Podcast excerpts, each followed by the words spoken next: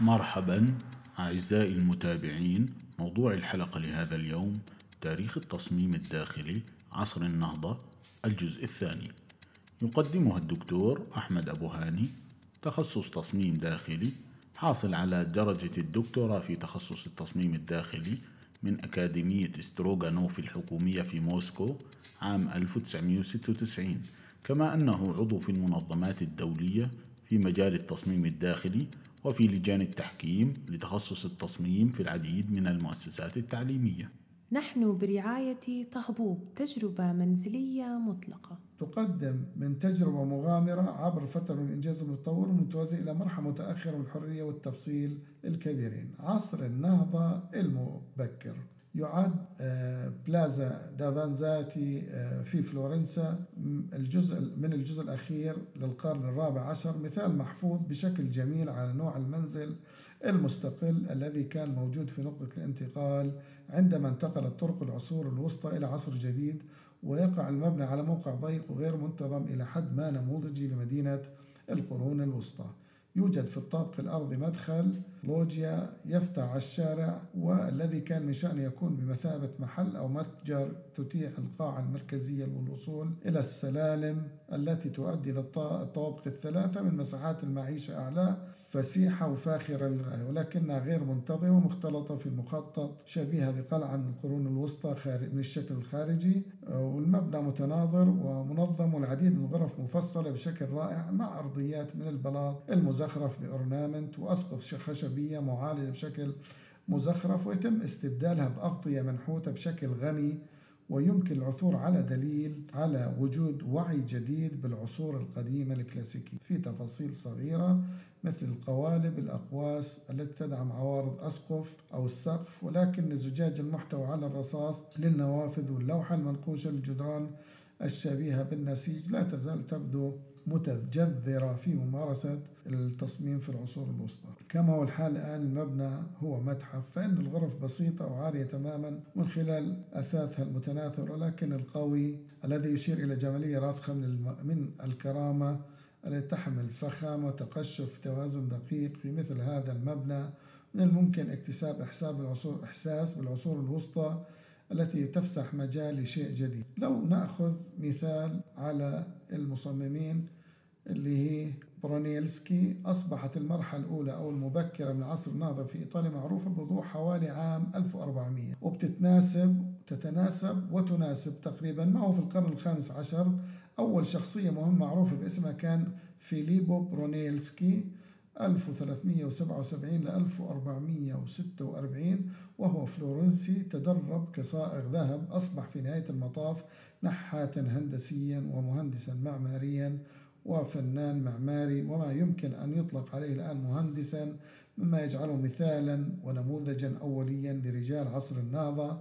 متعدد الاستخدامات وقام بزيارة لمدة خمس سنوات لروما وتمكن من دراسة المباني الباقية وإطلال الأعمال المعمارية القديمة بشكل مباشر عند عودته إلى فلورنسا. تم جذبه إلى مناقشات حول طرق إكمال الكاتدرائية القوطية التي لم يكن لها سوى سقف. تحول فوق عبورها المثمن الضخم من الصعب تخيل كيف يمكن لبناء العصور الوسطى التخطيط لمبنى دون أي فكرة عن كيفية إكمال أو اكتمال أهم عنصر فيه. لكن مثل هذه الطريقة الارتجالية للمضي قدما لم تكن غير شائعة في ممارسة العصور الوسطى كتصميم واقترح برونيلسكي تصميما لقبة شاسعة يتم بناءها بدون دعامات ودون الحاجة إلى بناء تمركز خشبي. كان هذا الأخير سيتطلب صقالات مكلفة كانت في حد ذاتها وستكون عمل هندسي ضخم على الرغم من أنه كان سريا بشكل التقنيات التي خطط لاستخدامها. إلا أن برونيلسكي تم تعيينه أخيرا مسؤولا عن المشروع وشرع في بناء القبة العظيمة التي لا تزال معلما مثيرا في أفق فلورنسا. وبدأ من عام 1918 قبة برونيلسكي ليست رومانية الشكل شكلها المدبب المناسب تماما للكاتدرائية القوطية يشير إلى قوم العصور الوسطى ولكن البناء بدون دعامات خارجية وتضمن عدد من الأجهزة التكنولوجية المبتكرة في كل زاوية من زوايا المثمن. هناك أضلاع حجرية بالإضافة إلى أضلاع إضافية أثنان في كل آه، جهة من القبة وكلها مخفية بين أسطح السقف الخارجي السطح الداخلي المرئي في الداخل والأضلاع بالإضافة إلى آه، أضلاع إضافية وأثنان في كل لوحة من القبة إلى آخره. تم استخدام مساحة المجوفة بينما كمساحة عمل أثناء البناء داخل هذه المنطقة المخفية. هناك سلاسل كبيرة من الحجر والحديد والخشب. على الرغم من أن القبة العظيمة التي أعطت الكاتدرائية اسمها غير الرسمي دومو هي العمل الأكثر وضوحا لبرونيلسكي إلا أنه مشاريع أخرى تظهر نهجه في التصميمات الداخلية بشكل أكثر اكتمالا وفي الكنائس الفلورنسية مثل سان لورينزو اللي بدأت حوالي 1420 وسان سبيريتو بدأت عام 1435 قام برونيلسكي بإعادة صياغة الخطة الصليبية أو المخطط الصليبي القوطي النموذجي مع transepts والجوقة والممرات في مفردات عصر النهضة الجديدة للكلاسيكية. وكل كنيسة لديها مخطط وضعت على شكل هندسي صارم من المربعات التي تنشئ وحدة نمطية للتصميم الكامل. يوجد في كل منها ممر صاحن الأقواس الرومانية مع أقبية فوق الممرات مدعومة بأعمدة كورنثية. لم يدعم الرومان القدماء الأقواس على أعمدة فردية معتبرين أنها كما نفترض ضعيفة للغاية سواء من الناحية الهيكلية أو البصرية. في كل من العمل اليوناني والروماني وبتدعم الأعمدة دائما مجموعة مستمرة من ال entablature وهي الشخصية الأساسية أو الشيء الأساسي للنظام الكلاسيكي في تصميم برونيلسكي ويعلو الأعمدة جزء من ال entablature وهي كتلة مربعة تسمى أحيانا كتلة ال dosseret وهذا ترتيب لم يكن غير عادي في الأعمال المسيحية والبيزنطية المبكرة ولكن استخدمه في عصر النهضة هو استخدامه في عصر النهضة هو نموذجي للمرحلة المبكرة قبل أن تم فهم الأنماط الرومانية عادة ما تنسب كنيسة بازي الصغيرة في فناء كنيسة كروتشي في فلورنسا إلى برونليتشي على الرغم من وجود عدم يقين بشأن مدى دوره في تصميمها ولم يكتمل إلا بعد وفاته ولكن تصميمه يرتبط ارتباط وثيقا ب سكريستي القديم في لورينزو في سان لورينزو. غالبا ما يعتقد أنه عمل عصر النهضة المبكر النموذجي مع تماثله واستخدامه للعناصر الرومانية الكلاسيكية إلى جانب بعض الحساسية والجودة المؤقتة. يتم وضع قبة على المعلقات فوق مساحة مربعة والتي تمتد إلى كلا الجانبين بأجنحة مقببة بإسطوانة تحول مخطط المربع إلى مستطيل يوازن سكارسيلا مربع مع قبته الخاصة جزءا مقببا من لوجيا المدخل. تم بناء هذه الكنيسة كمنزل في الدير وبالتالي لديها مقعد مستمر حول محيطها الداخلي كمقاعد للرهبان المجتمعين في تأدية صلاتهم. وتم التعامل مع الجدران بترتيب محشو بالحجر الرمادي والأخضر.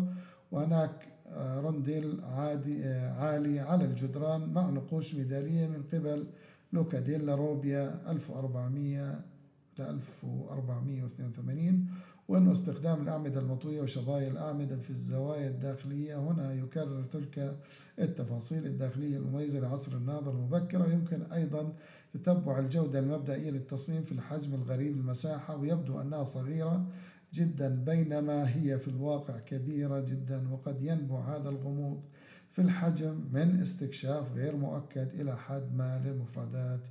التصميم الكلاسيكي ميشيلوزو يشير قصر فلورنسا ميديتشي ريكاردي من عام 1444 من قبل ميشيلوزو دي بارتولوميو 1396 ل 1472 إلى تكدس العصور الوسطى بأعماله الحجرية الريفية بشدة ونوافذه الصغيرة لكن مخطط المتماثل التي تنفتح في فناء مركزي عمودي استخدامها للتفاصيل الرومانية يحددها على أنها مبنى عصر النهضة المبكر ويؤدي ممر المدخل المرسي إلى فناء داخلي مربع مع مخرج مركزي على محور إلى فراغ حديقة خلفي أو فناء خارجي خلفي يدعم 12 عمود كورنثيا الأقواس التي تشكل لوجيا محيطة تلتقي الأقواس في أعلى منتصف الأعمدة مع التقاء حرج بشكل خاص في كل زاوية مشير إلى فهم المصمم المؤقت للطريقة الرومانية الكلاسيكية لربط الأعمدة بالأروقة والتصميمات الداخلية للغرفة. هي توسيع لاحق كما في 1680 للمبنى حافظ على التماثل الخارجي على الرغم من أن التماثل الأصلي للمخططات لا يزال قائم إلا أن إلا أنه فقط في الجزء الأيسر. آه نيجي بنحكي عن ألبيرتي وكان ليون باتيستا ألبيرتي 1404 إلى 1472 عالم وموسيقي وفنان ومنظر وكاتب. كان كتابه ديري أدفيكاتورا حول المباني الذي نشر في عام 1485 أول كتاب رئيسة منذ فيتروفيوس لمحاولة أتباع اتباع النهج النظري للتصميم الداخلي والمعماري وكان له تأثير قوي في نقل القرن الخامس عشر إلى الأمام من عصر النهضة المبكر المؤقت إلى الاتجاه المفاهيمي الأكثر قوة المرحلة اللاحقة أو التالية ويحدد نص طريقة منهجية لاستخدام الأوامر الكلاسيكية أو الأوردر الكلاسيكي ويقدم وجهة نظر للجماليات القائمة على الانسجام ونظام النسب. في هذا رأي وبالتوازي مع نظرية الانسجام الموسيقي يمكن استخدام العلاقات باستخدام نسب وأرقام بسيطة مثل نسبة 3 ل 2 أو 4 ل 3 أو 5 إلى 3 نسب. اهتزازات تولد حبالا ممتعة في الموسيقى كأساس أو أوتار ممتعة في الموسيقى كأساس للتصميم في الفضاء.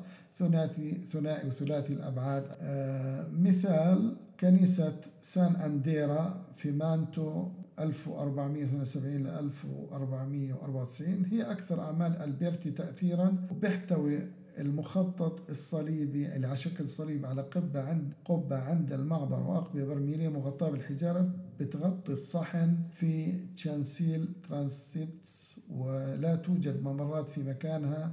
وجدران عرضية ضخمة تحمل وزن وقوة القبو وتفصل سلسلة المصليات الكبيرة والصغيرة بالتناوب والأعمدة العملاقة بتحل محل الأعمدة القائمة بذاتها. تمت إضافة الزخرفة السطحية الغنية للتصميم الداخلي بعد فترة طويلة من وفاة ألبرتي ولكن طابعها البسيط والمثير للإعجاب لا يزال يثير بقوة إلى نية ألبرتي في نمذجة الفراغ الداخلي على أحد الحمام على شكل أو شاكلة أحد الحمامات الرومانية القديمة العظيمة وبتوضح جدران كل من الداخل والخارج استخدام نسب تناسبية بسيطة بتنقسم الواجهة من جانب إلى آخر بنسبة واحد لأربعة والوسط أربعة في اثنين يكرر قبو الصحن والجانب أربعة في واحد ويطابق المصليات الجانبية بشكل عمودي وهناك تقسيم بنسبة ثلاث لواحد مع أعمدة عملاقة تمثل خمسة أسداس الارتفاع الكلي. وإدخال التفاعل من نسبة ستة لواحد مقابل ثلاثة إلى واحد نفس العلاقات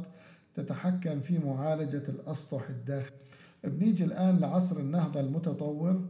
على وقت برامانتي يمكن تتبع الانتقال من تصميم عصر النهضة المبكر إلى المتطور في أعمال دوناتو برامانتي. 1444 1514 الذي بدأ حياته المهنية في ميلانو بالعمل في كنيسة سان ساتيرو وسان ماريا بريسو وتم إعادة تشكيل كنيسة صغيرة من القرن التاسع سان ساتيرو في الموقع خارج على نمط عصر النهضة المبكرة مع تطبيق قولبة أو نمط الأعمدة الكلاسيكية على شكل يرتفع في طبقات متراكبة على شكل أسطواني وصليب يوناني مربع وفي فانوس علوي مثمن الأضلاع مستدير وبالتالي فإن الهيكل مهيأ بشكل غريب بين المفهوم الكلاسيكي للتنظيم والشعور بالتجمع غير المؤكد للأجزاء غير ذات الصلة. الجزء الداخلي الصغير عبارة عن مساحة مخططة مركزيا وهي مربع تم تحويله إلى صليب يوناني بواسطة أربعة أعمدة تدعم الشكل الفانوسي أعلاه أنه بمثابة كنيسة صغيرة للكنيسة الأكبر التي تحتوي على معبر مقبب عند تقاطع الأعمدة المقببة بالعقود البرميلية والصحن ومن مثير الدهشة أنه لا يوجد أي chancel لأن الشارع في الخارج يقصر المخطط على شكل حرف T وتعامل برامانتي مع هذه القضية من خلال الاستفادة من معرفته بقواعد المنظور البصري وهو اكتشاف فني تم تطويره بواقع حديث بالنسبة للقرن الرابع عشر بداية القرن الخامس عشر اللي هي وجود علم المنظور على يد راهب. واستنباط هذا العلم واستفادة المعماريين المصممين فيما بعد في رسم الفراغ وتصور الفراغ الداخلي والخارجي. آه، تم تحويل جدار نهائي الكنيسة إلى فضاء عميق وهمي بواسطة نقش بارز مطلي والذي عند النظر إليه من الصحن يبدو كقنطرة مقابلة ببرميل يبدو أنها بتكمل المخطط اللي على شكل صليب أو الصليب قدم هذه المادة الدكتور أحمد بوهاني. تابعونا كل سبت الساعة الرابعة بتوقيت القدس على كافة المنصات السمعية.